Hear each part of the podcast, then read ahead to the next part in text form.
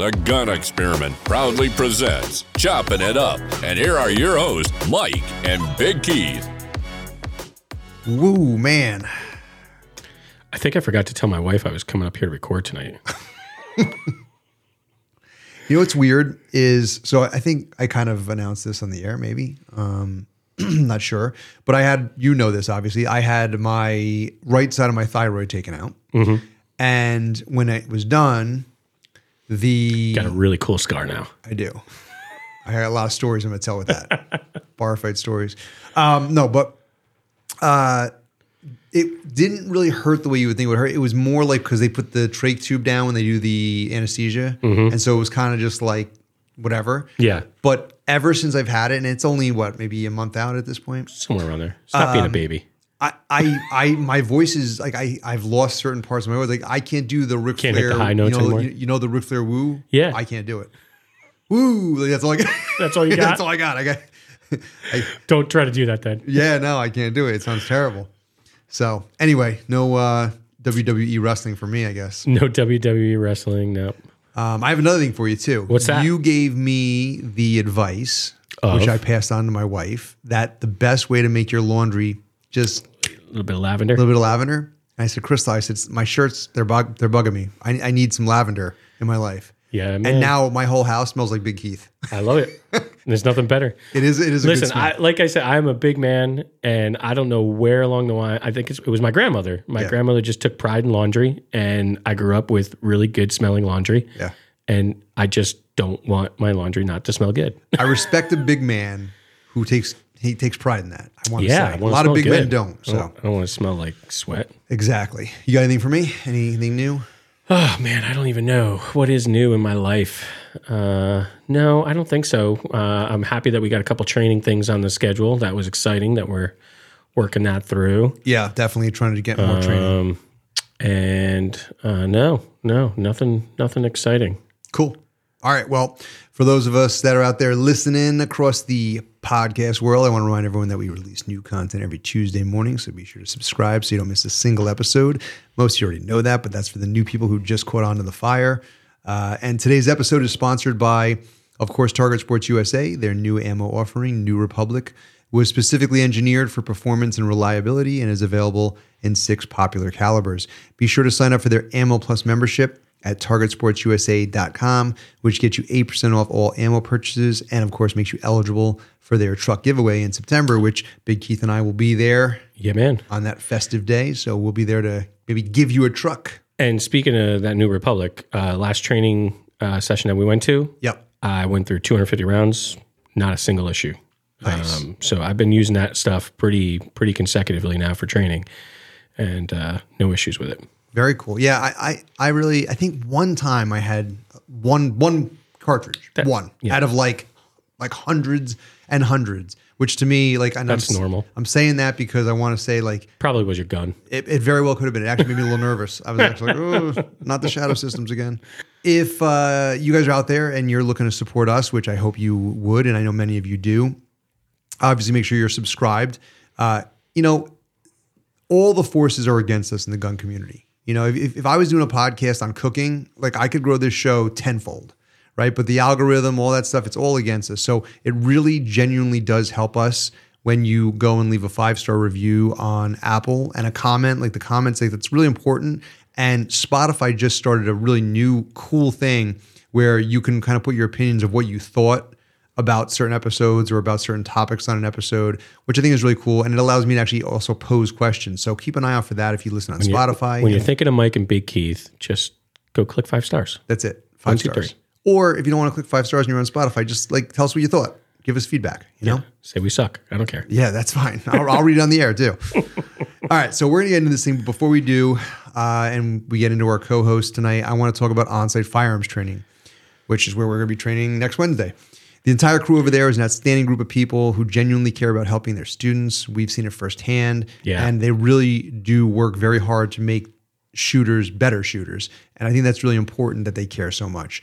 They have an extensive course offering and teach classes throughout the country, whether it's pistol, shotgun, or even that tactical lever action that you have sitting in your closet. You're guaranteed to find a course to meet your needs. So check them out at oftllc.us.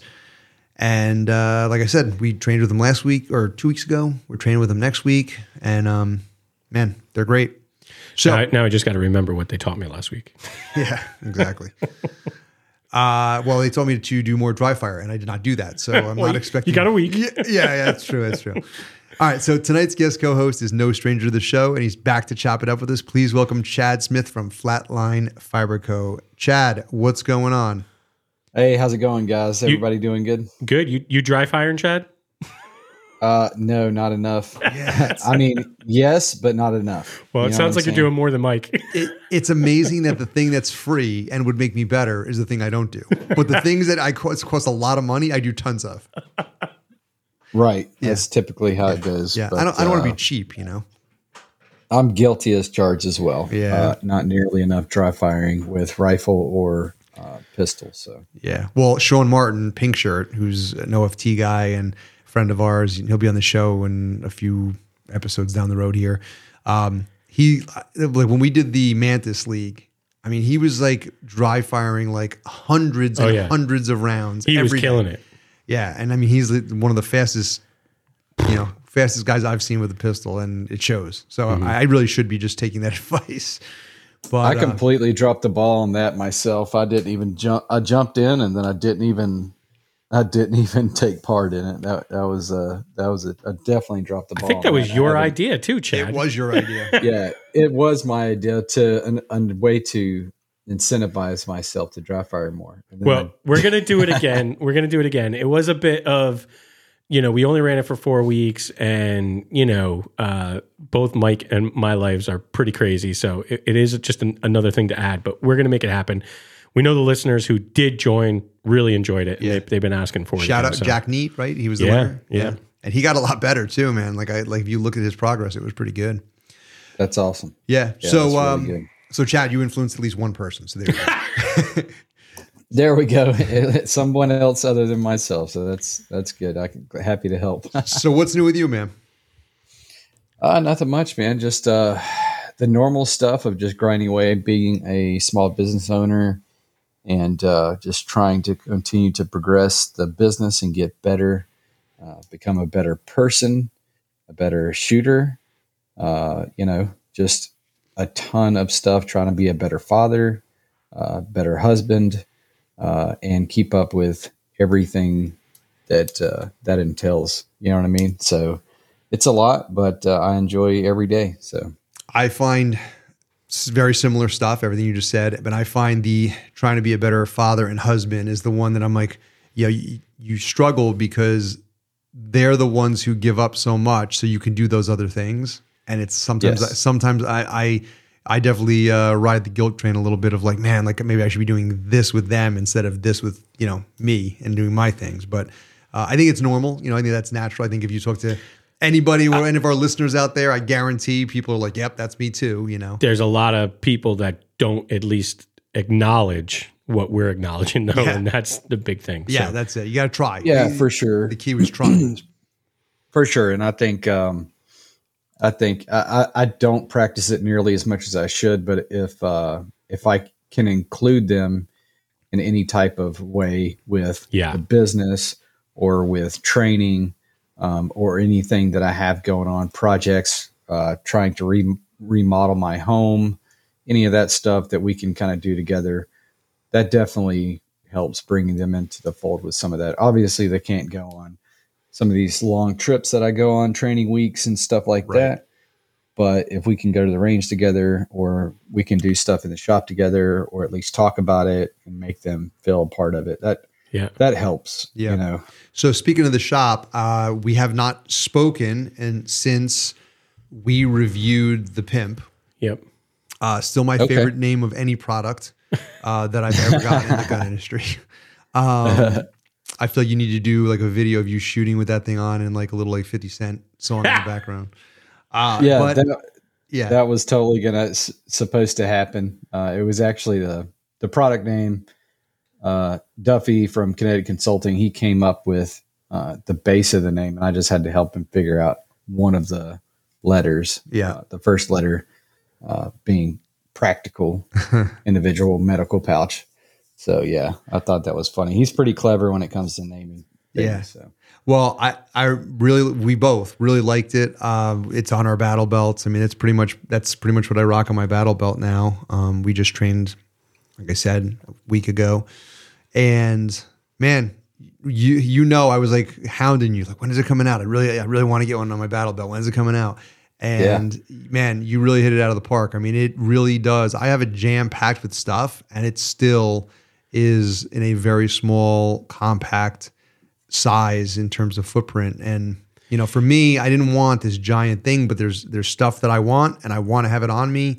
And you were able to somehow sprinkle some magic dust on it, and make it happen. You can fit enough in there to have enough time to get to a bigger kit if you need other stuff. Definitely, You know? Exactly. And that was kind of the idea of it, just that your practical needs in it um, for your, an individual yourself um, and being able to uh, buy a little bit of time to get to a larger kit. Because if you're if you're training, uh, you should have a larger kit nearby anyway that you can go to, even if it's in the truck or if it's uh, near the near your ammunition and stuff like that.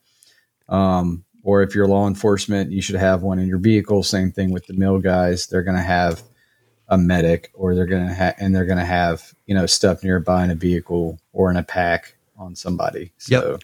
I agree. um, that's kind of the idea behind it. Small footprint, but can fill uh, a, a good need for everybody. it definitely fills that role of you know of an IFAK, exactly what it is, right? And that's what's important. So we're gonna get into the show, but before we do, uh, give you an opportunity. Is there any new stuff on the horizon that you can hint at, or talk about, or give a little preview of? Um, there's definitely some. Uh, probably, I'm working on about three or four new products right now. Wow. I can't really talk about them specifically, Okay. um, but I can tell you that I've been training the past year or more in uh, more marksmanship stuff. Okay. So Ooh. shoot, shoot, shooting further. Um, Maybe some And getting maybe into some that kind of training bags, maybe some shooting bags. Shooting. Hey, you never know, but you know, uh, yeah, there's a there's going to be an assortment of, of various things that will work together in that. You know, I like that teaser though. It like uh, my yeah. brain's percol- percolating. Yeah. Nice. yeah, that's what I've been that's what I've been focusing on for the past um, cool. year or so, working with uh, Mike over at Precore Performance Shooting and um, working with Fred uh, over at County Cook Tactical. So Oh, cool. And Those you can make have been you, maybe you can make some shooting bags that double as like cornhole bags. yeah, that's right. yeah, that's a good idea. I could definitely make some easy easy cornhole bags. That's for sure. that wouldn't take very long. All right, so you are coming to us from Georgia. Uh, Yep. very, very jealous of your pro gun state. uh, and so recently, Marjorie Taylor Greene was in the news. Keith, what do we got for this?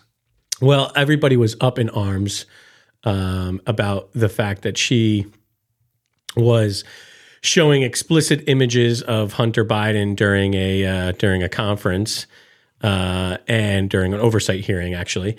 And you know, I just was really cracking up at how you know so many individuals were upset about it. um, journalist Aaron Harper, or, or, or uh, I'm sorry, Rupar, uh, tweeted. Uh, MD, she he wrote out the name, but MTG is currently brandishing hunt, brandishing Hunter Biden news during a House uh, hearing. I'm not going to post it. Disgusting. And um, Lincoln Project tweeted the GOP is getting teachers fired for teaching sex ed while the GOP shows porn on the House floor. And uh, it just things just really got me laughing about the whole thing. You know, Can we go back to that one about Yeah. the uh, GOP and the sex ed? Right so there. Like, this, all right. So out, out of context, that sounds like, like wow, man, that's crazy. But let's be honest, and I, and I don't know the context, but let's be honest. When they're talking about, they're not talking about sex ed, like knowing what a penis and a vagina are and how to put a condom on. No, So- they're- they're- some of these things are like outlandish. Well, it's funny because like they, he's you know Lincoln Project says that, and then Florida Republican Brian Donalds came uh, to their defense and was like, according to you know uh, Rep- Representative Raskins and uh, Daniel Daniel Goldman, um, the the explicit images of Hunter um, Biden presented by Representative MTG are too racy for the oversight committee and demand they go away. These are the same Democrats that want this material in our kids' schools. So, you know, it's just like it goes the same way. Like it's Yeah. I, I'm gonna I'm gonna save my comment and I'm gonna give the floor to you, Chad. What do you think of all this stuff? Uh, I think it's hilarious. It Um, really is. Yeah, I think it's I think it's ridiculous that they're making it. These are images that he actually took. Right. Like he took them. right. Yeah, it's. I mean, it's kind of ridiculous on both sides, in my opinion. Um, Totally. to to be honest with you, I I don't think it's really relevant, but uh, whatever. They keep going down that rabbit hole, and that's fine. But uh, you know, uh, if the, in my opinion, okay, if if a lady wants to sell herself for some money, then she should be allowed to do that. Well, that's just that's my opinion, and I don't really care who does that kind of stuff. A little bit of Uh, context. I mean, she she was doing this because the hearing was discussing whether or not he had breaking what's it, is it called the man laws? Is that what it's called when you Right. when- right When you So- bring uh a woman Across state across state lines, lines yeah. for you know uh, it could, could be a man too when when you, when you bring a person a human being you know It's human trafficking, hum- right? Yeah it's human what we're talking trafficking right and you know he she blew up these pictures to say you know Hunter recorded multiple sex tapes with a prostitute he paid for out of his law firm's bank and she hmm. also blew up a picture of a plane ticket for this woman in question and basically it was like you know he bought her a plane ticket to go to Las Vegas to perform right. these sex acts. So I missed the part where he used his law firm's money or used the law Yeah. firm. Well, that's the uh, accusation, I guess I should say. Right? Allegedly, we don't, you know, we we don't, we didn't see any of the proof. The- but so, all right. So, there are a couple things here for me. So, first off, from what I read when you sent this to me, Keith, it sounds like what they're trying to say is there was improper conduct for a committee meeting. Is this sort of the way that I read it? Now, I- Yes. I, I, don't know the rules. that, that is what they're saying. Yeah, I don't know the rules. I don't know what you can and can't do in a committee meeting. Although it seems to me that if you're talking about an individual and wrongdoing and you have evidence or something Correct. that is valuable to your case, correct. so so let's just say Explicit let- or not. Let, let's just say that the rule, the committee rule is, you know, you you cannot show explicit material.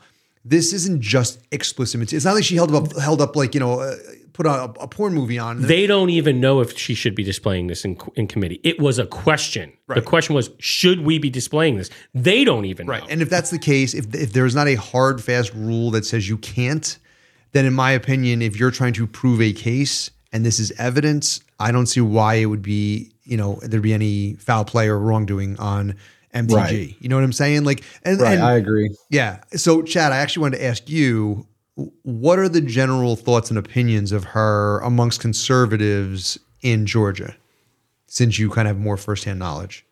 Hmm. Because she's definitely, you know, she's in the news a lot. She's a little, she's a little spicy. I'll be honest with you. I don't. I don't pay attention to her specifically or, Okay. or people's thoughts on her. To be honest with you, Good Right. for you. So I- That's I, fair. could, I couldn't speak on that. To be honest with you, I don't. I don't keep up with it uh, enough uh, to to be able to speak on that. So I'll be honest on that one. No, no, that's that's that's fair. I mean, overall, like I said, I just it, it just kind of struck me as funny, and I did take the the the position that you took too, Chad. With is like, you know, it it really is just wrong. It's wrong on both sides, to be perfectly honest. But this is what our taxpayer dollars are doing right now. Like this is what they're arguing over, you know. And just to, you know, today, which will be a few days old by the time this airs, but Hunter's plea deal that we talked about on the show a few weeks back, which was a sweetheart of a deal, has blown up in his face, and it's the judge has said, um, you know, I'm not ready to accept this plea deal, and basically some of the reasons for it are there are multiple reasons, but you know the two the two main three main reasons I guess are the judge isn't 100% sure that based on the way the plea deal is written that he won't be um, ha- have immunity for future crimes, which is a big problem. The other one is this particular judge, if I'm if I read this correctly, put someone in jail for five years for the same gun charge that Hunter Biden was being pleaded down, which was you know uh, falsifying a 4573 um, about using drugs and purchasing a gun. And the third reason is that um, oh crap, I've drawn a blank here. That was two reasons. And then what the heck but was he's a felon with a yeah felon with a firearm, right? Yeah, that was that was the, that was The falsification of the 4473. Yeah, which Yeah. was basically pleaded down. And it basically was like what the judge was saying is you're trying to say that you know, some sort of pleading guilty to, to these tax evasion charges makes this gun charge go away. And she's like, I, I don't know that I'm okay with that. Oh, and now I remember the third reason.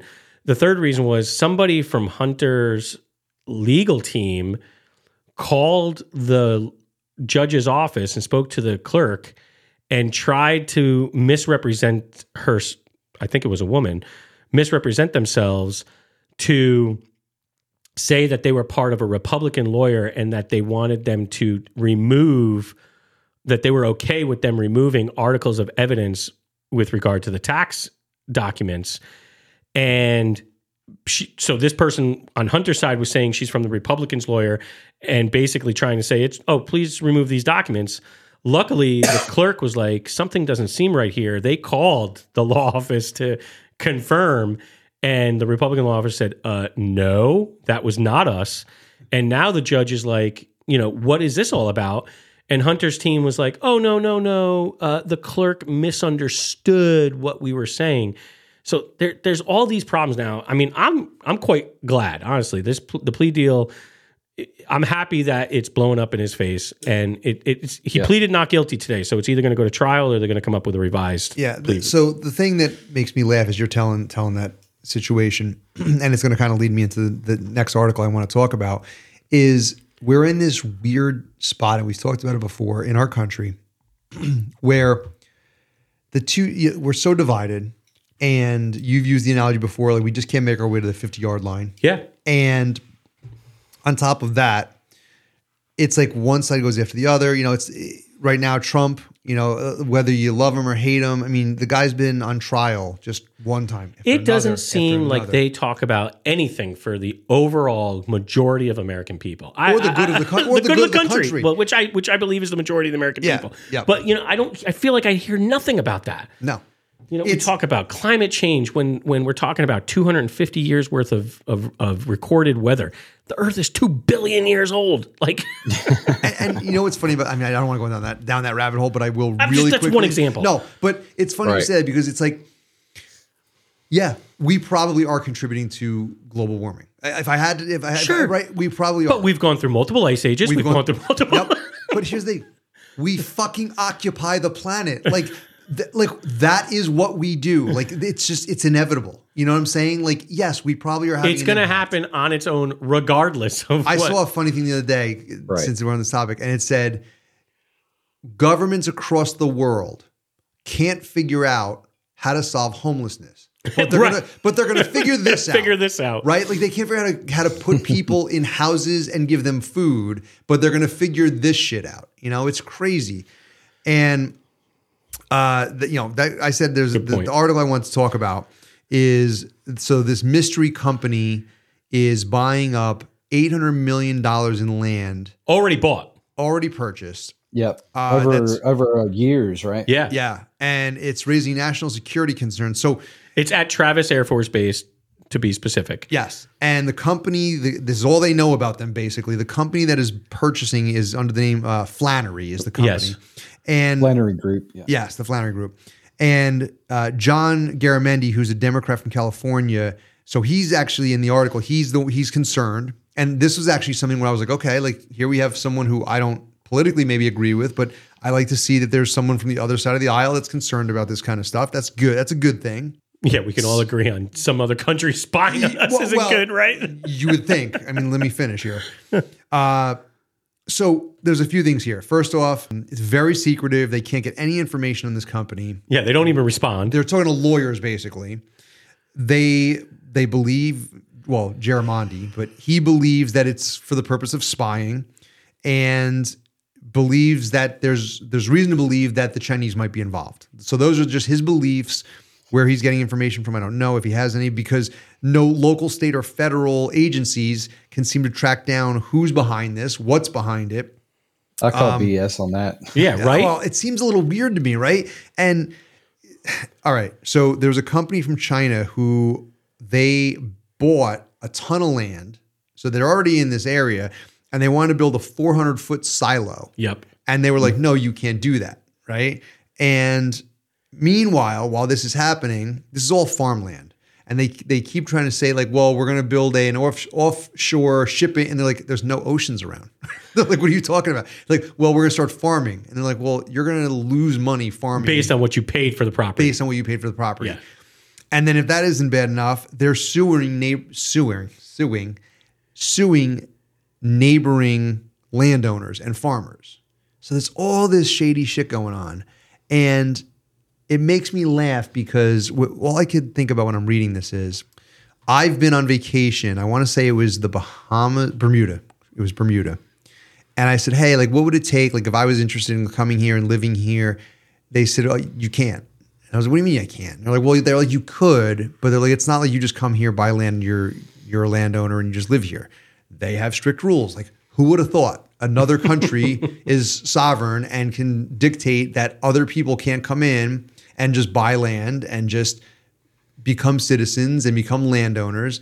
But meanwhile, and if you look this up, there is tons and tons of money being pumped into Manhattan, right in our backyard, where there's literally empty penthouses owned by Chinese companies for whatever reason we don't know. It's, it's even happening closer than that in our backyard. Yes. You know, It- but it, it's just it, it's but then we get to and I, I'm kind of commingling here. We get to the border crisis, right? And you have the Democrats, which is why I said it's interesting that a Democrat from California is saying he's concerned. The Democrats have no concern over us being a sovereign nation that doesn't just allow people to just pour into our borders it's all to me it's all related right like you cannot just have people buying up property you cannot have people just pouring across the border you know Right. it, it's you're, you're seeing um, uh, child trafficking sex trafficking. You're seeing all this stuff happening. And meanwhile they stifle it. They downplay it. They allow terrible things to happen. And then they wonder why we're crumbling from within. Mm-hmm. I, I don't know. I just I read this article and it really kind of pissed me off because it's like all you'd have to do is just fucking hold the line a little bit. Chad, what do you got for this? I, I just I, I find it very troubling, to be honest with you, um, that they that they seem to uh, say that they don't know who is actually buying up all the property. I call BS on that. They can figure that out. Um, if I can figure out uh, who my neighbor is, I'm sure they can figure out who their neighbor is because they have a little bit more power and more access to things than I do. Um, two, why doesn't the you know they the government should do something about it? Of course, and and I'm sure they are. Um, maybe. Um, Only because it's national security and an Air Force base, though. You know what I'm saying? Like if it was just them buying up land to just own in land Georgia, and- down the road from me, to yeah, close to the CDC and all that stuff, that wouldn't be a problem. I'm sure. right, right. Um, but I also I also find it very weird, and it's um, because if the if the Chinese government is buying land in the United States to spy on us close to an Air For- Force base, I think that that's that's very strange because um, when does what are we in the fucking 1960s or something where you have to be right up on somebody with some binos to spy on Yeah. somebody? Right. you know it's like the it's like the the the weather balloons that were flying over spying on us like they don't have satellites they don't have drones they don't have any other means to do the to do this to spy on us they have a ton of means to be able to do that so i, just, I find that that's weird as well Just to interject, really, just to interject really quick. yeah I, I have to say that's a really good point. I hadn't thought about that, but that's a really good point because I don't think that this is like a spying thing. I think it's a i don't think What- so either i think what- it's just power right. What what are they never going to make more of? land. Land. land So if Yeah. you own the land, what do you have? You have power. Power. So if another Yeah, I think it's nation, if another nation is buying up property at the uh, uh, eight hundred million dollars in land, and so it's fa- more about control from expanding that military base maybe What's to say? you that know? What's this, so? What is? I don't know if you know this or not, but what is one problem that China has a, has a serious issue? They have a huge population and they live in a populate very very well they actually they have a huge population, but their population is actually dwindling. It is, like but more rapidly than than the than yeah, they, America. they just opened up that you can have more than one child, right? it, it, it is dwindling and, and their population is el- more elderly. But my point behind this is if you have a huge nation and most of your nation is rocky mountainous terrain and you can't farm it, it seems pretty Mm-hmm. advantageous to buy farmland somewhere where it is fertile land. And then what's to stop them from shipping all that food over to China? it's it's like why why does everybody want to control Ukraine? Yep. It's the same reason Exactly. for land and fertile soil. yeah. Keith, you have anything on it? No, I mean, I. I think we've we've touched on everything. I mean, it is very very suspicious. I hope they get to the bottom of it. Um, you know, I, I mean, yeah, I mean, I guess they could. The federal government could take over pieces of property through uh, what's it? Eminent uh, domain. em- Eminent domain. I mean, That's a lot of property, though. I don't, well, not all of it, but maybe they take over some of it. I, I, I really don't know. well, I think first of all, you, have to stop foreign foreign nations from sending people over and buying. it doesn't sound like it is a foreign nation. It sounds like it's a U.S. formed company. You know, Yeah. So uh, Well, that's why when That Chad is in, said, that "How is do you not find with out?" a foreign country. say that Say it again. Again. It is maybe someone domestically, but they're in bed with Correct. Right, right, right. Correct. You know what I it's mean? like it, this is, I guess, the gift and the curse of our freedom, and the gift of the curse of our country. You know, so One hundred percent. Well, Yeah, speaking really of is. speaking of freedom, Keith, uh, sexy RV parks. What's going on here? well, this is definitely free. Um, I just I, another one that just absolutely made me crack up laughing, and I was like, "We got to talk about this on the show." so I was reading this article. Uh, I came across like, has anyone ever seen those really cool looking pink lawn flamingos? Like the plastic ones. Yeah, like I think they're cool. Like I'm like, ah, that's kind of funny. Have a few around your pool or something they're like that. kind of like uh, retro, right? They're like retro, Florida-ish. You know what I mean? Um, and I just kind of, I just was, I, I was like, oh, what's this about? Well, apparently, when you are in an RV travel trailer or you know whatever, and you are interested in doing a little swinging, you put out a couple pink flamingos, and people come knocking. Who knew? I had no idea that this was a thing, and um, I guess there was this you know couple that was uh, that arrived to an RV park and they'd seen a handful of plastic flamingos and they were like, "Oh, aren't those cute?" You know, and uh, they were talking to the RV neighbor and and and the RV neighbor was said, uh, mm, "I don't think uh, I don't think you want to put those out there," and told her what they meant that that you know you're a swinging couple if you do that That's a good neighbor, by the way. and a very good neighbor. I mean, uh, someone else might have said, "Go ahead, put them out there," but uh, you know, this couple was like, "Oh, we don't do that." Um, and the article goes on to talk about how it's not just pink flamingos that represent Pineapples. upside down pineapples. Oh, I didn't see the upside down part. Yeah, big on cruise ships apparently. You know, so if you walk, if you're on a cruise ship and you walk by a door with an upside down flamingo and you had a little too much to drink, knock it on up. Yeah. knock it on up. Well, don't, don't knock it on up. Well, you know, Yeah, yeah. maybe. I mean, I don't know how you're feeling that night. Yeah, I mean, listen, Um, so anyway, I thought this was pretty pretty easy, and then you know, there's all there's other uh, there's other uh, things too. There's a soft swap apparently, which is like everything except the uh, full on. yeah. Yeah, th- this article was very informative. Informative. It was very informative. I mean, I listen. If I go on a cruise ship and there's an upside down p- uh, pineapple, You're walking the other way. I, I'm just glad I'm in the know. You know. Um, what I, you know what I thought of? I said, "What's up with people?" The first thing I thought of was, you know, I, the we have the, the flamingos. We you mentioned that they're you know they're kind of chic and cool, right? And they got now they got Funny. pi- pineapples. Yeah. And then you know, of course, the LGBT community they took the rainbow, and I'm like, can we just leave like some shit for the rest of us?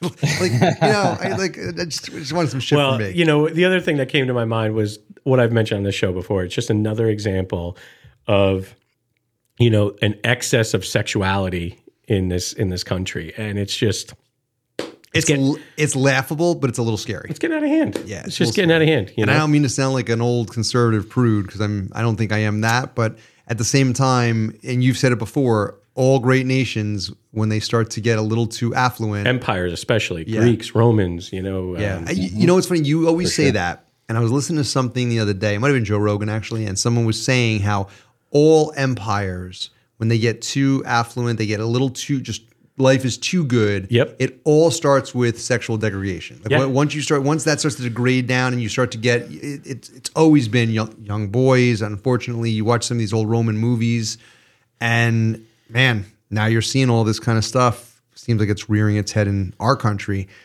It's pretty pretty wild. Yeah. So you've you've actually did that for a while, so I give you credit for that. Yeah. Well, I read it somewhere a long time ago. Yeah. So That's interesting. we're gonna do a little gear review. um, Keith and I have one product that we'll review, and then Chad, you have kind of two, but they kind of meld together. So we'll let you do that. Yep. So Keith recently shot a uh, was it two gun? Is that what you would describe it as? No, uh, the West Point shoot Oh yeah, that was two gun. It was two gun, Yeah, yeah. rifle pistol, uh, on federal property in New York. Which was awesome. Why is it awesome? Very cool. Well, because New York laws don't apply there. They don't give a fuck. They, they were very open about that from the very beginning, which I loved. And uh, Keith has his battle belt, and he had just gotten the Nighthawk, and he needed a holster. He didn't have a holster, and outs- I didn't have the house. Yeah, for my for my battle belt. And uh, I was in contact with the guys from Slim Fit Holsters, and we were talking a little bit. And I said, "Yeah, Keith's doing this thing," and they said, "You want us to send you out some holsters?" And I said, "Yeah, I would love to to try them out." And so they sent you out. Uh, it's their DDL, which stands for drop down leg. So basically, it's perfect for a drop, you know, a drop leg holster. Which is the way I have it set up. yeah, you have the leg strap and Yep. you, all that stuff. And I, I do as well. And I had just gotten my shadow system, so I did not have a holster for that. And so they sent you the DDL holster. Uh, yours was valued at sixty dollars. Uh, full disclosure, we did not pay for these, uh, and you know they did not. They did not even ask me to do a review, so I'm doing this on my own here.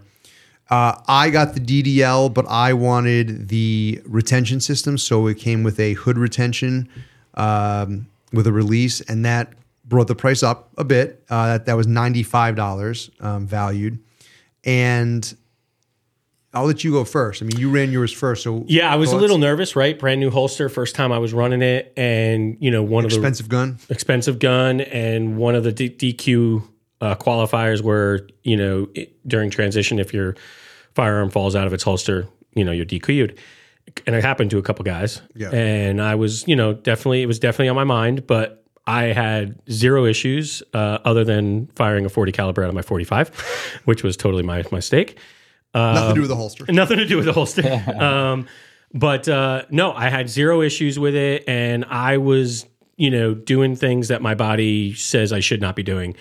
And uh, you know, they had us carrying ruck bags in between stations, you know, and uh, you know, having to draw and fire and holster and then shoot, you know, your rifle. And I, you know, I've been using it even a couple times since then. I've used it a couple times training with OFT and I've had, you know, zero, zero issues with it. It is slim. Retention is very, very good. Um, I haven't had any issues with um, with it integrating with uh, we have the Safariland Q Q clips, right? Is that what they're called? Q, QLS system. And we haven't had, haven't had any issues with any of that. It was easy hookup. Um, overall, I'm I'm very very happy with it for a pretty affordable price. Like Yeah. I, so we actually got the upgraded Kydex. We went with like beefier bit thicker, Kydex, yep. uh, which if you're listening, I don't even know if that's on their site, but I just happen to know when I do an OWB on my battle belt, I like to have thicker Kydex. So I asked and they could do it. Uh, mine, so I, Keith, you're, this is gonna find this funny. I actually had a problem with mine. okay. Um, I was at the range and I was using the hood. Oh, you told me about this. I was using the hood, but I didn't say the last part.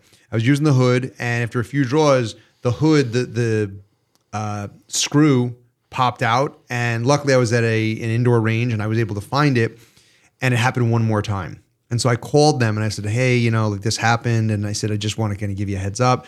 And they said, "Did you put any Loctite on it?" And I was like, "I did not." And they were like, "Yeah, there's a uh, box you checked that said you realized that you have to put Loctite on our holsters." and I had not told you that till this moment, Keith. So, uh, it- so you didn't read the fine print. so I did not read the fine print. So my bad. you didn't read the destruction manual. Yes. So m- just recommend that if you, especially with the hood, there's a lot of moving parts there. Uh, I have since run it extensively. I ran After it Loctite. I, I after Loctite, I ran it at OFT. Uh, I mean, we're talking hundreds of draws and zero problems. Which out of all the holsters in all my time of shooting, some come with Loctite, some do not. yeah, You know, so like I when you and I talked about, it, like I said, it, it's just something you know. Yeah. You know, like Yeah, that's standard. That's standard practice with any holster. You get the Yeah. retention right, and then you put Loctite on everything, and Yep. tension, tension it.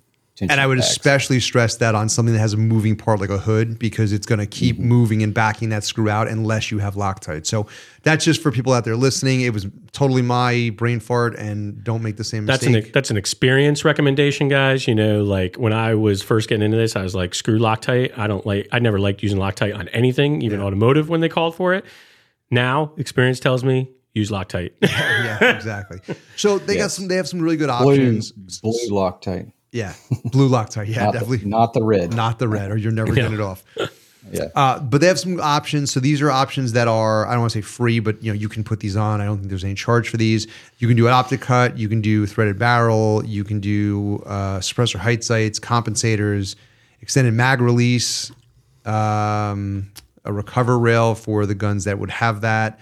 So there's a ton of different options, and I also love that they have a ton of different colors. They have different uh, textures like carbon fiber, and you also can choose your washer color. So you can really kind of customize these. We we just went black, but you can customize these really any way you want. You can even do custom wraps with custom prints with your logo and that kind of stuff.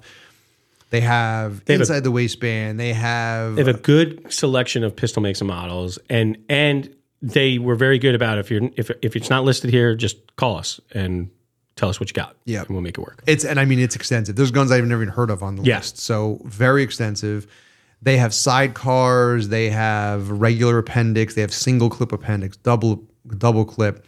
They have different clip options, they have wings, they have wedges. I mean, you name it, they've got it. Uh, and on top of that, I think this is kind of cool. I love when companies do this. Uh, they have free printable targets on Yep. their website, which I think is cool. Uh, Chad, when little plug here, when Chad sends out products, he gives you a little dry fire card. I think that's an awesome touch. Uh, yeah, I love when companies do just cool stuff, you know. And the only thing I will say, and this is for people listening, I like to be, you know, again, full disclosure. Their current lead time is 15 to 20 days, which I've It's had not bad. I've had people say like, "Oh, like I could get one like right now."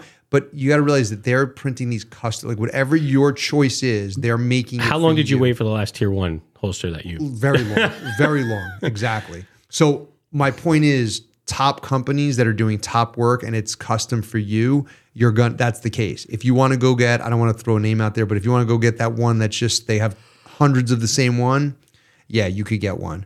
And what I find is if you're someone who this is your first gun, yeah, maybe you want to get a holster right away. You're anxious. But if you have a lot of guns, like for me, I'm like, ah, I'll just wait until the holster comes in and I'll carry my other gun, you know, one of my other 10 guns or whatever.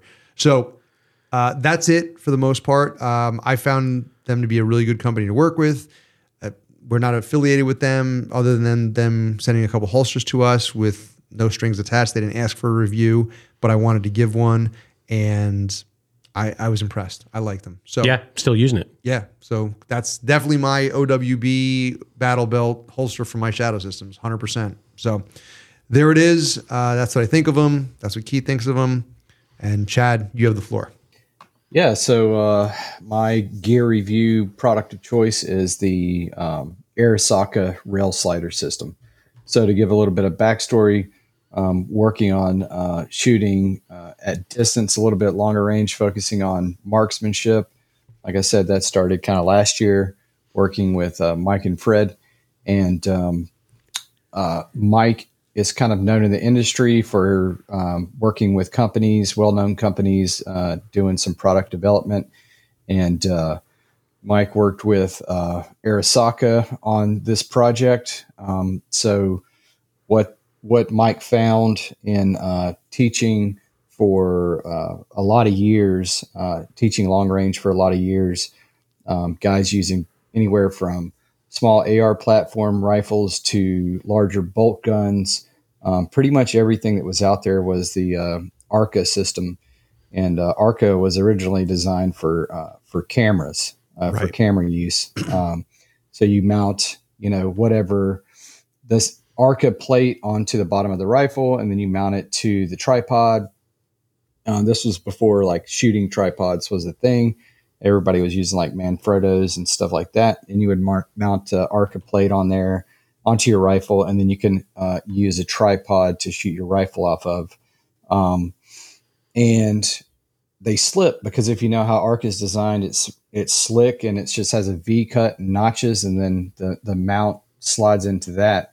Um, so when you're shooting big heavy rifles with a little bit of recoil, it would slip. Um, Mhm. Some companies have gotten kind of slick with uh, with their designs and start to scallop and put ridges into the side of it to make it grab better. Um, but uh, Arisaka and uh, Mike said, you know, uh, one of the old school methods that was really, really well for a lockup was uh, Picatinny. Mhm. Um, but because you have that boss that goes in between the Picatinny slots that uh, makes it so it doesn't slide on recoil. Um, so it's a it's a cool little uh, ball head adapter that goes onto your tripod. Um, and it uh, it has a little boss in there that slides into the Picatinny. So they sell um, they sell Picatinny uh, links of Picatinny that adapt to M-LOK handguards in various lengths and, and and whatnot. So you pick out you know the size that you need for your rifle. You buy that, and then you buy the rail slider that goes onto your ball head of your tripod. Um, and then you can simply loosen the uh, rail slider system by one click reverse, and then you can pop your Picatinny on there, slide it to the position that you want it, and then you just tighten it one one more forward, and it locks it in because that boss drives into the the slot in the Picatinny. So then, upon recoil, it will not slide or slip whatsoever. Um, and it's a really cool system because I have one. Uh, I have the rail slider on my tripod, but I also have it on my bipod. So if I want to take my bipod off, Couple really quick quick questions, really, really quick, really Yeah. quick. So Yeah. I, I have not, I have not uh, gone down the rabbit hole of uh, shooting for for distance so much, and it's an expensive one. yeah, and it's definitely something that I want to do. It's on my it's on my bucket list. Well, not a bucket list, but it's on my list of things to do. And but I'm always looking. And I recently kind of I don't say recently, but I more recently found out about Arca Rails and what that is. And I thought that was th- that was it. You know what I mean? Like that to me, Yeah. I'm like, oh, I'm, I'm getting an Arca Rail. So I'm looking at this system and I just have a couple questions. So first off, when you say like if I have on a bipod, let's say, or I have I have it uh, on a ball mount and I want to slide it and I click to the you know one click forward or back, it it rides smooth at that point. Yes, yeah. So basically, what you do is you'll it, you know it just has a little a little tension knob. So, and, but you you can feel the clicks in the retention knob. So you Okay. you back it one notch, and then it has a little button. If you look at the image, it has a little silver button, and that is the um, the piece that goes in between the Picatinny to lock it in. You push that in, and then you can slide your your rifle forward and aft. And the same thing with a bipod. So if I have my bipod on the front and I want to slide it back further aft to adjust it, I would just back it off one notch, put the push the button and slide it where I want it, and then lock it back down. And, it now is it hard to super- find like have you ever had a problem where like it you go to lock it in and it's on the ridge of the Picatinny and not in the groove? No, it kind of like detents through it. Gotcha. If that makes sense. It kind of Yes. like click, clicks through it a little bit. If Yep. you you can Almost it, it idiot-proof. slides very free, but once you know you're in there, it clicks in. Yeah. You know what I mean? You let the button go when you want when you're right about where you want it, and then it clicks in, it settles, and then you just tension. And I have not had that thing slip, and I've used Arca before, even the newer scallop versions, and it does slip. Because if you just look at the geometry of Arca versus and you put them side by side versus the rail slider system, just based on just basic geometry and a little bit of pressure, you know what's which one's going to hold better. So not only is it it's it's smaller as well because it, you know what the width of Picatinny, right? Right. Yeah. So Arca is like three times the width of a, a, a sliver of Picatinny. Sure. So when you're trying to shoot, if, if I want to shoot standing up, um, and I have this, and I had one, a big arca plate on the bottom, it's kind of weird, right? It's just it it's very weird to have that giant arca plate on there. Is it a little bit weird to have not? I realize you're talking about a, a firearm that's meant to shoot for distance. You're not really going to be like necessarily like shouldering the rifle as much, but is is it weird to have Picatinny on the bottom and possibly on the top? Like I feel like is that like a lot on your hand to kind of grip all that because you're adding width to the grip and then texture and all that. Not really, because most of the modern uh, rails are fairly slim anyway. Yeah. And most people will put like a hand stop or something on the bottom of their rifle. And I feel like I'm And with seeing more and more hand guards with Picatinny on the bottom and top as well. Well, they can add. they yeah, can because on it's very usable. Yeah. Yeah. If you think about it, like it's, um, it's much more For it's- IVR, it's- for a light, you know, who knows? Yeah. What I like about and- this, we're looking at a picture here, and they got a rifle that's on a ball mount on a tripod, and then they have a bipod on the front. So like clearly, this would be like yeah, you can move, you could move from one place to another, one type of shooting to another. They have barricade stops that go on, so very modular, which I think is really cool. Yep, and like I have it on my I have it on my short 12.5, the the Picatinny, and then I also have it on my uh, SPR build, which I can still stand and shoot. It has a it has LPVO on it. And I can still stand and shoot it if I need to. Um, and it's just a cool system because you can also buy the adapters for my my spotting scope. So my spotting scope has the same like a a little mount on it too that just pops into the rail slider and then now I'm using my my bi- uh, my spotting scope, and if I want to put my rifle on it, it's one click, pops it off, and then then my rifle slides onto it. That's cool. Yeah, So I mean, QD is where it's at in, in anything you're doing. You know, like actually, Right. this is off topic a bit, but I'm in the process of wiring the studio for cameras and I'm having some troubles. But one thing that I have dialed in is I have all these mounts and the cameras run QDs and I can move them from a tripod to a fixed mount to my car to the, you know, Yep. the ring light upstairs. Like I can put it on all these different apparatus and it's just literally a lever, pick up the camera, go to another apparatus.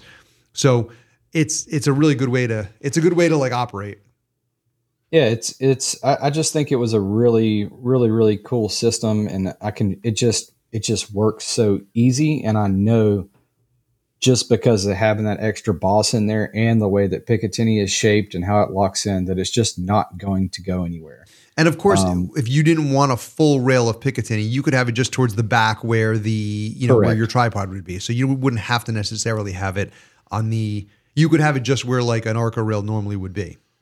Right, and I I run a full length from front to back. The take it, mine takes up the entire handguard, but but yeah, it doesn't it doesn't bother even on my 12.5 standing and shooting with that. It actually gives me more grip That makes when I'm holding it. yeah, You know, um, and then it's just another piece of metal that's separating from heat and stuff like that. I mean, it's still going to heat up, but it's just another piece um, to give me uh, give me more grip. So it's it's a really cool system.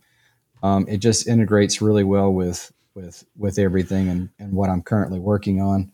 And we're talking Picatinny a lot, but they do it for M-LOK. They do it for everything. They got everything, right? Uh, yeah, it's I think the uh, the the Picatinny is primarily with has M-LOK nuts on it. Yep. Um, but yeah, the the rail slider system can can go on uh, a bipod. It can go on a spotting scope. It can go on binos. You know what I mean? Yeah. Um, it's a it's a really cool system. And um, Arisaka, if everybody should know who Arisaka is, they make amazing parts and pieces. So you can definitely trust uh, what they do. They're definitely ruffling a lot of feathers when it comes to in the you know precision rifle world. Where people have already spent millions of dollars on. I got to tell you, some of the hardware that they're that in their that's in their photos. Whew. yeah, yeah. They got Knight's armament on there and all yeah, of- yeah. I mean, I'd yeah. like to, I'd like to have a go at some of those. All right, so we're going to get to the second half of the show, but before we do, I want to briefly talk about Four Patriots. Their 72 hour kit provides breakfast, lunch, and dinner for three days and at a very reasonable price of $29. You can get one for each member of your family. Keith and I personally taste tested this kit and we weren't disappointed. I can honestly say that we make that I'm sorry, that they make a quality product that we tested out and it's all at a great price.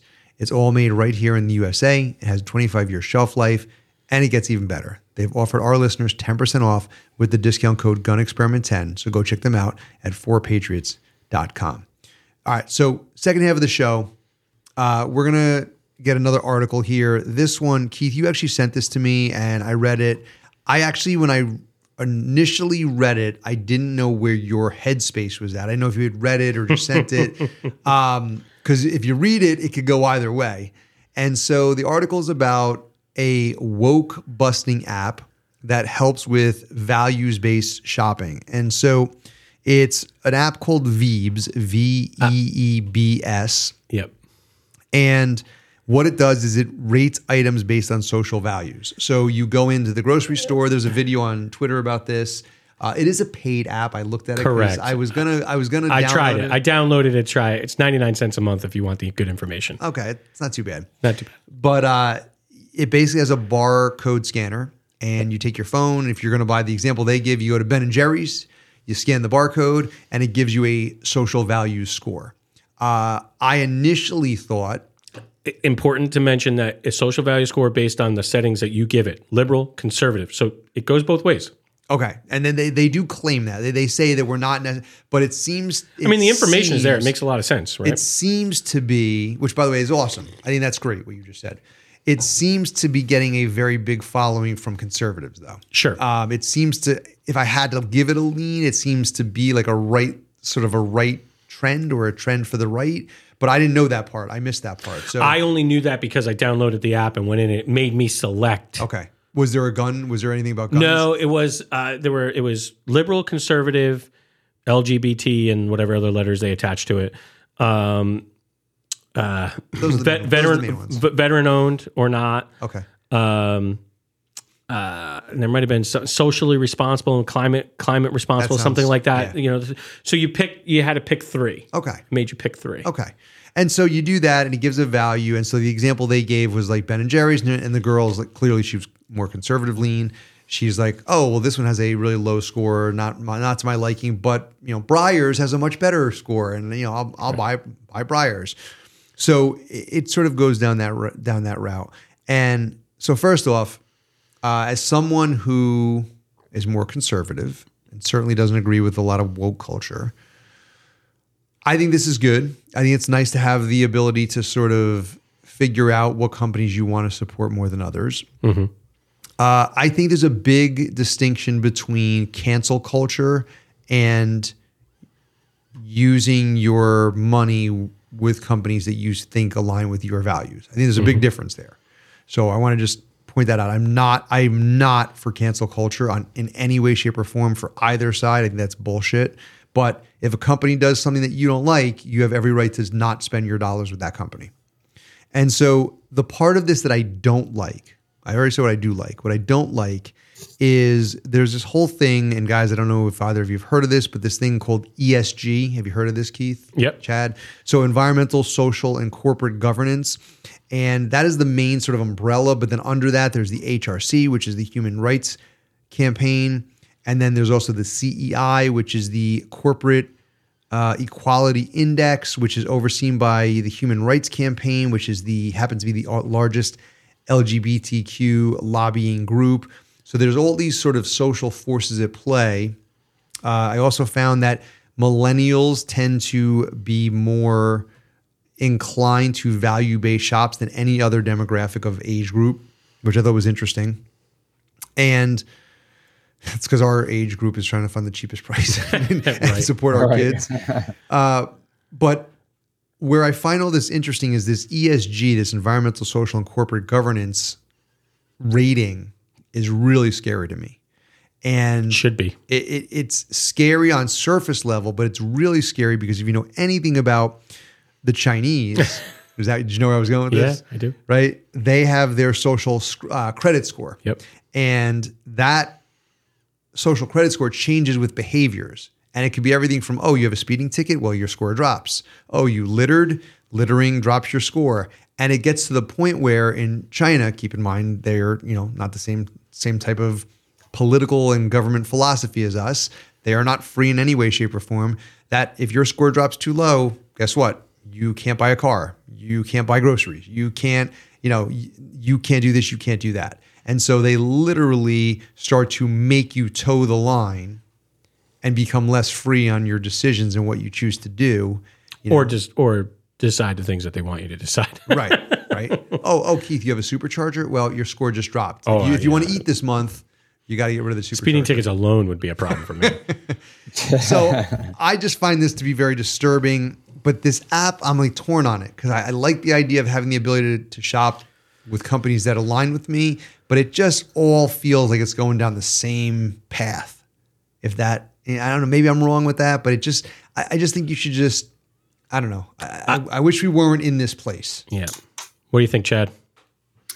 Yeah, I, I, it's definitely interesting, and and and it. I think it's a it's probably a cool uh, piece of software, um, and I, I definitely think that if uh, if a company is not aligning with uh, your beliefs, then then it, you you definitely shouldn't spend money with them, um, and that's the biggest way to uh, to hurt companies that you don't agree with. Like, I mean, you look what's happening to uh, to what Bud Light. Bud Light, Yeah. Um, I know it's not the that's not the company name, but Anheuser-Busch, Anheuser-Busch, I guess. Yeah. But uh, that kind of stuff, like it had a great impact on that, or or, or ter- uh, a a great impact on that company in a negative way, of course. But um, yeah, I, it's interesting. Um, I don't really know how I feel about it, other than I know that if I was to use that app, it would take for gr- uh, grocery shopping forever. It, really, it would. Uh, until it you would learn take- the, until you learn the products. I mean, I guess the socials card could change, but Yeah. right and I, I would just also wonder like how they collect their data um, Yeah. where they get it from Sure. because you can find misinformation everywhere so i would just be curious um, Yeah. with that like campaign donations and stuff like that that's what i would probably be uh, more inclined to uh, want to know about when it comes to So funny you uh, say that. Years ago, I had an app on my phone that you could look up. It wasn't like this where you could scan products, but you could look up products, and it talked about basically their campaign finance, like who who they who they spent their lobbying dollars with, and it was really specifically a Pro 2A app. So it kind of gave a rating on how how Pro 2A or anti, you know, anti 2A the company was. And what I found was if I really wanted to support the Second Amendment, I would just have to cease to exist on this planet. yeah It I- just no, it wasn't and I- possible. I agree, and I, that's the way I kind of feel about a lot of things. To be honest with you, is um, I'm not go- like you know a lot of stuff was going on with the NFL back in the day and stuff, and and it, it's like you know what I really enjoy watching this, and I'm not going to be a miserable bastard that doesn't get to watch football. Um, so you know I'm still watching football. Right. That doesn't mean that uh, I'm spending a lot of money on NFL gear because I didn't. I just enjoyed playing fantasy football and watching uh, pro football. Um, but you know, if companies are outwardly supporting things that I don't agree with, then yeah, for sure, I'm definitely not going to spend my money there. So, but it's it's very interesting. But yeah, the whole the whole thing kind of you know uh, talking about China that's that definitely brings it into a different light to something to think about. Yeah, I, it's funny because you mentioned about the NFL, and it's funny because you're absolutely right. I, I've always said there was an actor I can't remember who it was years ago. My father was like, you know, that that actor, he's like um, almost communist. I won't watch any of his movies, and I'm like, but you're missing some really good movies, Bob. You know, like I mean, like there's some good movies you're missing. Just I understand what you're saying, but my point to, and my point to him and what you kind of said is you can't protest everything. You just can't. It's not No. possible, you know. And and and really, nor You'll should be you. miserable. You'll be miserable, and nor should you. And really, you have to figure out the things that are sort of your line and that you can live Yep. without, right? So, like Budweiser is a good example, or You Bud pick Light's a your good example. Listen, there's plenty of shitty beers, and I've always been a champagne and beer guy, Keith too. oh yeah, And so, if I oh can, yeah, my Yeah. my guys. yeah, if I could do Miller, if I could do High Life all day long, I'll do that all day long over Bud Light anyway. So it's easy for me to give up Bud Light. You I- know, I never drank Bud Light to give it up. very very true. right. My, my point I'm is, if always I wanted to give Miller it up, so Yeah, yeah, if I wanted to give it up, it'd be easy because there's plenty of other options for me. But if I really loved Bud Light, and you got to make that decision for yourself, you know. But I, I agree. Bud, that was Light, Bud Light is huge in Georgia, and they took a huge hit here, Yeah. Uh, like a big hit here. I think, Pallets and I stuff. think, I think the problem that they had there, you know, yes, the the s- the meat and the potatoes of what the issue was was was it, but once that you know now you know, out of a job, vice president of marketing, came on and said we were, you know, Bud Light was too fratty. It was like, you know, you're you're basically saying so the people who made you who you are are not Aren't good, good aren't aren't good enough anymore. Yeah. And, and Isn't it- that that's familiar, isn't it? yeah, yeah, it is very familiar. so it's just, I, I think that's where the mistake is. Like, you know, you want to support these other people, fine, but don't forget who got you where you're at, Well, or don't yeah. forget the others too. and know? and when I was reading up on the whole ESG and the you know social governance, uh, that Bud Light campaign that was a major part of that. That was specifically why that campaign happened. yeah, So this you know ESG thing is a real real threat because companies that don't even want a part of it feel the pressures to be a part of it. And Yeah, it's it's weird. You you see companies that used to never speak about politics openly, never speak about social issues openly, but they're being forced to talk about it now. yeah. Like they're they're being forced to to have to talk about it, and uh, a lot of times they they have to align with the masses, or else they'll get hung. Like they'll be the company will be decimated if they don't align with the masses.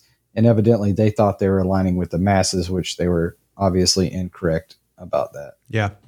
So Keith, we've been all over the map today, but uh, we really haven't talked a whole lot about gun stuff. So PBS article, uh, which uh, by Lauren Barron Lopez and Sam Lane. It basically had a uh, transcript of a, a conversation that uh, these two people had uh, from uh, a survey that was done of people between the ages of 14 and 30.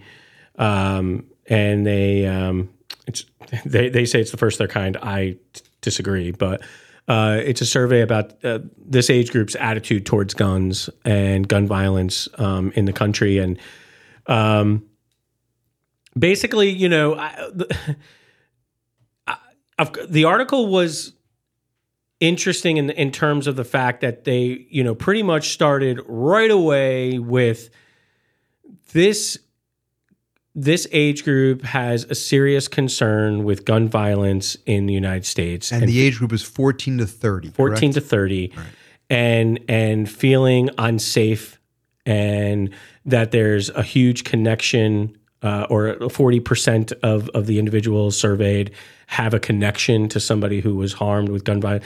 And they go out of their way to really make it sound like it's everywhere. And when you read a little deeper it was 4100 people. It's hardly a representation of So- that age group. It's funny that you say that because you texted me and you said, "Does 4,100 out of that population is that a fair uh, sample size for that survey?" And so, I honestly, it's been it's not there's like 125 peop million people in that age group I did not know the number. I did not know that number. I tried It's, it's a third that. of the country. Okay. At, at least. but I did do some quick math, and so uh, I, I looked this up because I want to be sure of my facts. And typically, statisticians say that ten percent of a of a population is Fair. is a fair and accurate. Any more than that is actually too much, but ten percent is sort of the, the number, and it's not even close. Well, let's let's say there's 125 million people in this age group, and I think it's more than that. Yeah. 1.25 million would be 10 percent. right. It's not even close. It's not even close. Um, and where are these people from? Are they from a concentrated part of the country? Well, are they from a different part of the country? that's country? the other part. Who This- answered the phone? Who didn't answer the phone? Yeah. Right. Let me This is ask all, you all this. surveys.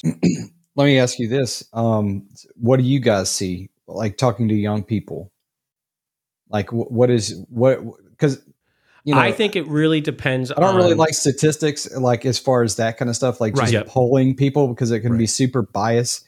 You know, the same thing with with the economy and stuff like that. I like to pay attention to what's happening around me. So that I'm just curious to you talk, you guys talking to young people, kind of Mike, Mike, Mike and I were at a neighborhood party recently, and we had a conversation with someone um, about firearms in households with kids, Yep. right? And my kids, Mike's kids, are very familiar with firearms. I literally had my kid out with my son with a little Crickett 22.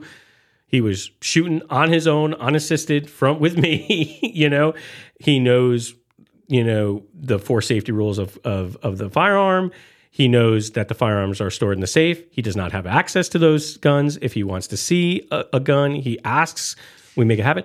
You know, Yeah, but we're we're probably I, I think yes, everything you just said. But I think so, Chad. I think what you're getting at is are like, do we think young people are scared? Is what you're saying? well, right. I, what I'm getting at is my kids are not scared of guns. But it's, but it's but just like that's an unfair sample size. You can't go off of just like our kids because like we No, obviously but, have an but that's what Yeah, Chad but is kind of saying. about- He's like saying, "What are you he- What do you hear in your I think Circle. so. yeah like well maybe not in your circle like outside of your circle like you, you're at a ho- you're at a holiday thing you, you know hanging out with with family or maybe you're out in public you're meeting someone's kids or whatever and conversations happen. I mean teenagers 20 year olds that kind of stuff because what i'm seeing is is that uh yeah the majority especially the what is i don't even know what below millennials is but um that generation that's in their 20s right now the majority of them think it's an issue but they they just they think it's an issue because of the media like because it's plastered everywhere Yeah, Keith asked a question. This is over text when he had sent this article. And he said the first thing he said was about the sample size. And the second thing he said was, should 14, although 30 year olds are clearly in the group that can, should like 14 to 18 17 year olds. I said 17 because, like, you know, when you're 17, you're like about to be an adult at 18, right? Like, you know, so like, so you the had said, should they be affecting legal Yeah. change? And I, I think to a certain extent, no, in terms of like if you're 14 years old, I don't think you should have a have a, a say in law. But No. I do think that social commentary and public opinion, whether you're 14 or 15 or 16 or 18, I think that you have a right to express how you feel. And if that feeling is over, if that feeling is overwhelming, I think the country can certainly take into account how people feel. Not that they should directly have a vote or a say, but I think their right of freedom of speech at that age to, to speak, if they're eloquent and they can and they can express it properly, I think is okay. The issue that I have more so is the fact that and you said it, Chad. I think the media plays up a lot. I read a thing the other day. I thought this was interesting. It was about teachers, and it was all these teachers who were saying that they're- they're kind of like like they're fed up with their job. They're they're finding parents and students and administration to not be supportive. Students aren't motivated to learn. It was it was basically that kind of a conversation. And this Yep. one teacher said, uh, and I, it, kind of hit me in the feels a little bit. I, I I have to admit, she or he said, I signed up for this job to teach kids. I signed up for this job to get involved with young people and to educate them. I didn't ever expect to be doing active shooter drills and hiding under desks. And it's just more than I can really bear. And I have to say, there was a piece of me that actually felt for this person, even though I was just reading sure. their story, because that's a reality, right? Like we we shouldn't have to live in this world. We shouldn't have to live in a You're world human. where right, Yeah. exactly. And so I do think that maybe that demographic is more scared because they are the ones that are going through school with. We didn't go through school with active shooter drills. Well, yeah, I mean, th- this are you know, it, it's it's very clear that gun deaths are on the rise. When we were in school, they were probably at their lowest point in the '90s. You know what I mean? Uh, in recorded history, anyway. And I think that's probably part of it. You know, um, you know, we've talked on a couple shows ago.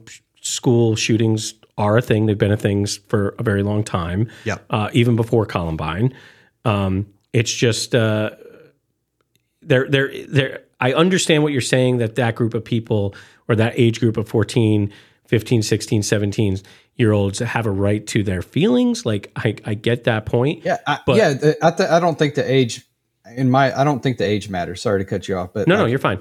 like even if I was to talk to my six year old, my seven year old about this, or someone's four year old, like because they're going through these active shooter drills and they're hearing things and they're seeing things, or so it's a it's a whole thing that we could talk forever. But just to make it short, like it it is, we have to take part in having these conversations and explaining and introducing people to firearms so we can counteract this that's that that it, it's a whole long thing but anyway sorry no, no. I to interrupt go you ahead. The, the, it- this this you know sur- this discussion between the people who did the survey goes on to say that one of the things that they found really troubling is that you know 40% of these 4100 people that were uh, surveyed said that they noted that um, 17% i'm sorry uh, 40% noted that they plan to have access to firearms pretty soon and even 17% say they plan to purchase one when they have the money to do one or when they're old enough to do one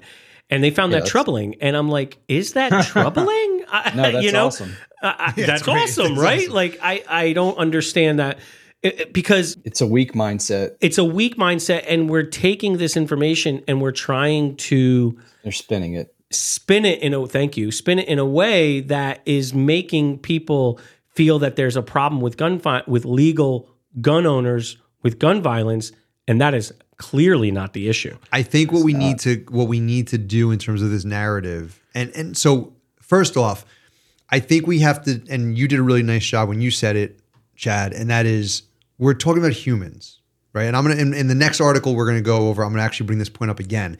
We're humans, and so everyone's living their own human experience, and everyone is entitled to their own human experience. So if there's someone who's troubled by it, they're entitled to that, and I'm not going to take that away from them or try to take that away from them. Right. But that doesn't mean that we start banning guns, we start putting these, you know, draconian laws in place. That's the wrong way to go about this. So if you are nervous or you're scared, that's fine. You're entitled to that. This is the dangerous freedom we talked about with Sean from We mm-hmm. Like Shooting, right? And that's okay. You're entitled to that. But what we have to realize is the person you're scared of, it's not the gun you're scared of, first of all, it's the shooter you're scared of. And the shooter you're scared of is not the legal gun owner that is most of the time eh, Well, Mo- most of the time. It is not the legal, responsible, sane individual gun owner. Mm-hmm. And so, what we need to get across is we need to worry about the person who is not those things, who is not legally owned, sane, you know, doing the right, thing. And so, So I- go ahead. I just want to interject a legally owning uh, someone able to uh, legally acquire and own a firearm. I, I don't think that that matters, to be honest with you, because I believe everybody should have the right to a firearm. I don't care if you're a felon or or maybe if you're uh, a you know a murderer or something like that. Uh, so let me let me backtrack a little bit.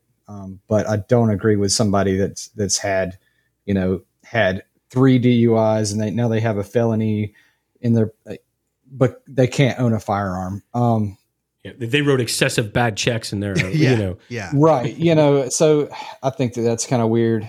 Um, as far as Well, that's a weird a nuance, right? Because like, It so we use I use that term sort of as a colloquial of like legal gun owner. you're, you're talking violent felonies. Yeah, you yeah, know, yeah. like maybe that's Well, Right. The, the bottom line is, how about this? You need to fear the evildoer, right? The person who's a gun owner who has no intention of using it for harm or for ill intent, though you, you don't need to worry about the person who has does not have those intentions. It is the people who have intentions of taking lives Yep. with a And- and firearm. who- and typically with school shootings because it, like I, the way that I got it, they were interviewing people that were like school age people, even if it's college or late college or whatever. Um, Yeah. yeah, thirty year olds are in college nowadays.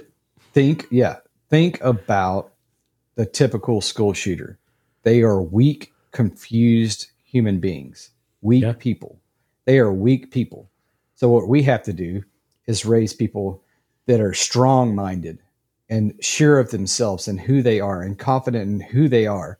I don't care who it is, gay, not gay, trans, whatever. They have to be comfortable in their own skin, whatever race, whatever religion. If they're comfortable in their own skin and who they are and they're a strong individual, they're not going to do weak minded stuff like what these school shooters do. Those are weak people that we should not be afraid of because it's giving them power. We should empower ourselves and to fight those kind of weak-minded individuals and raise strong children and strong families and be strong ourselves uh, and be confident in our abilities and what we can do and who we are because those are weak people that do those kind of and we've Take talked about people- this a couple times on the show too.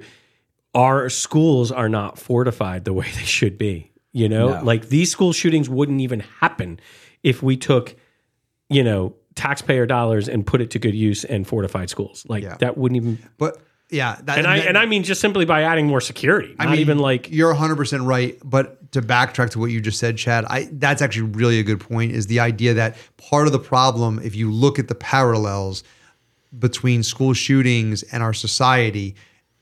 I mean, it's what we talked about. I mean, we're joking about it, but the pink flamingos. It's like as you start to, Right. you know, degrade our society and just allow just like, you know, things to happen that, I mean, I I haven't seen the movie yet, but this new movie that came out. Oppenheimer. No, the other one about the um, child.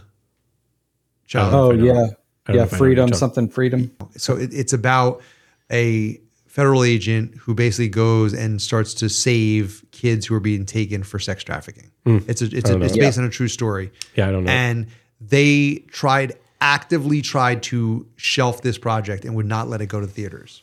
Sound of freedom. Sound of The freedom. Sound of Freedom. Thank, thank you. They tried to actively stop Who, it. who's they? Hollywood, every Hollywood, Hollywood. person they put in front of would not touch it. Hmm. And then finally, there was a small production company that took it. They said, "Oh, it'll never make money. It'll never sell." It's blowing the doors off uh, out of every movie. It's beating every movie. Interesting. And you know, this is the kind of stuff like you know the fact that we don't want to showcase the fact that kids are being exploited like that. That's mind blowing to me. But as I see this sort of breakdown of our norms and values and the way that we feel about things, and I see the uptick in gun violence, I can't ignore that that that those That two they're things connected. are connected. Yeah, and so Yeah, it's go ahead. it's it's it's it's promoting people to to to be like I was just talking about weak, like weak weak men, weak boys. Like uh primarily, most of the the shooters are male. Yeah. But it, it's all of these things that are just becoming the social norm.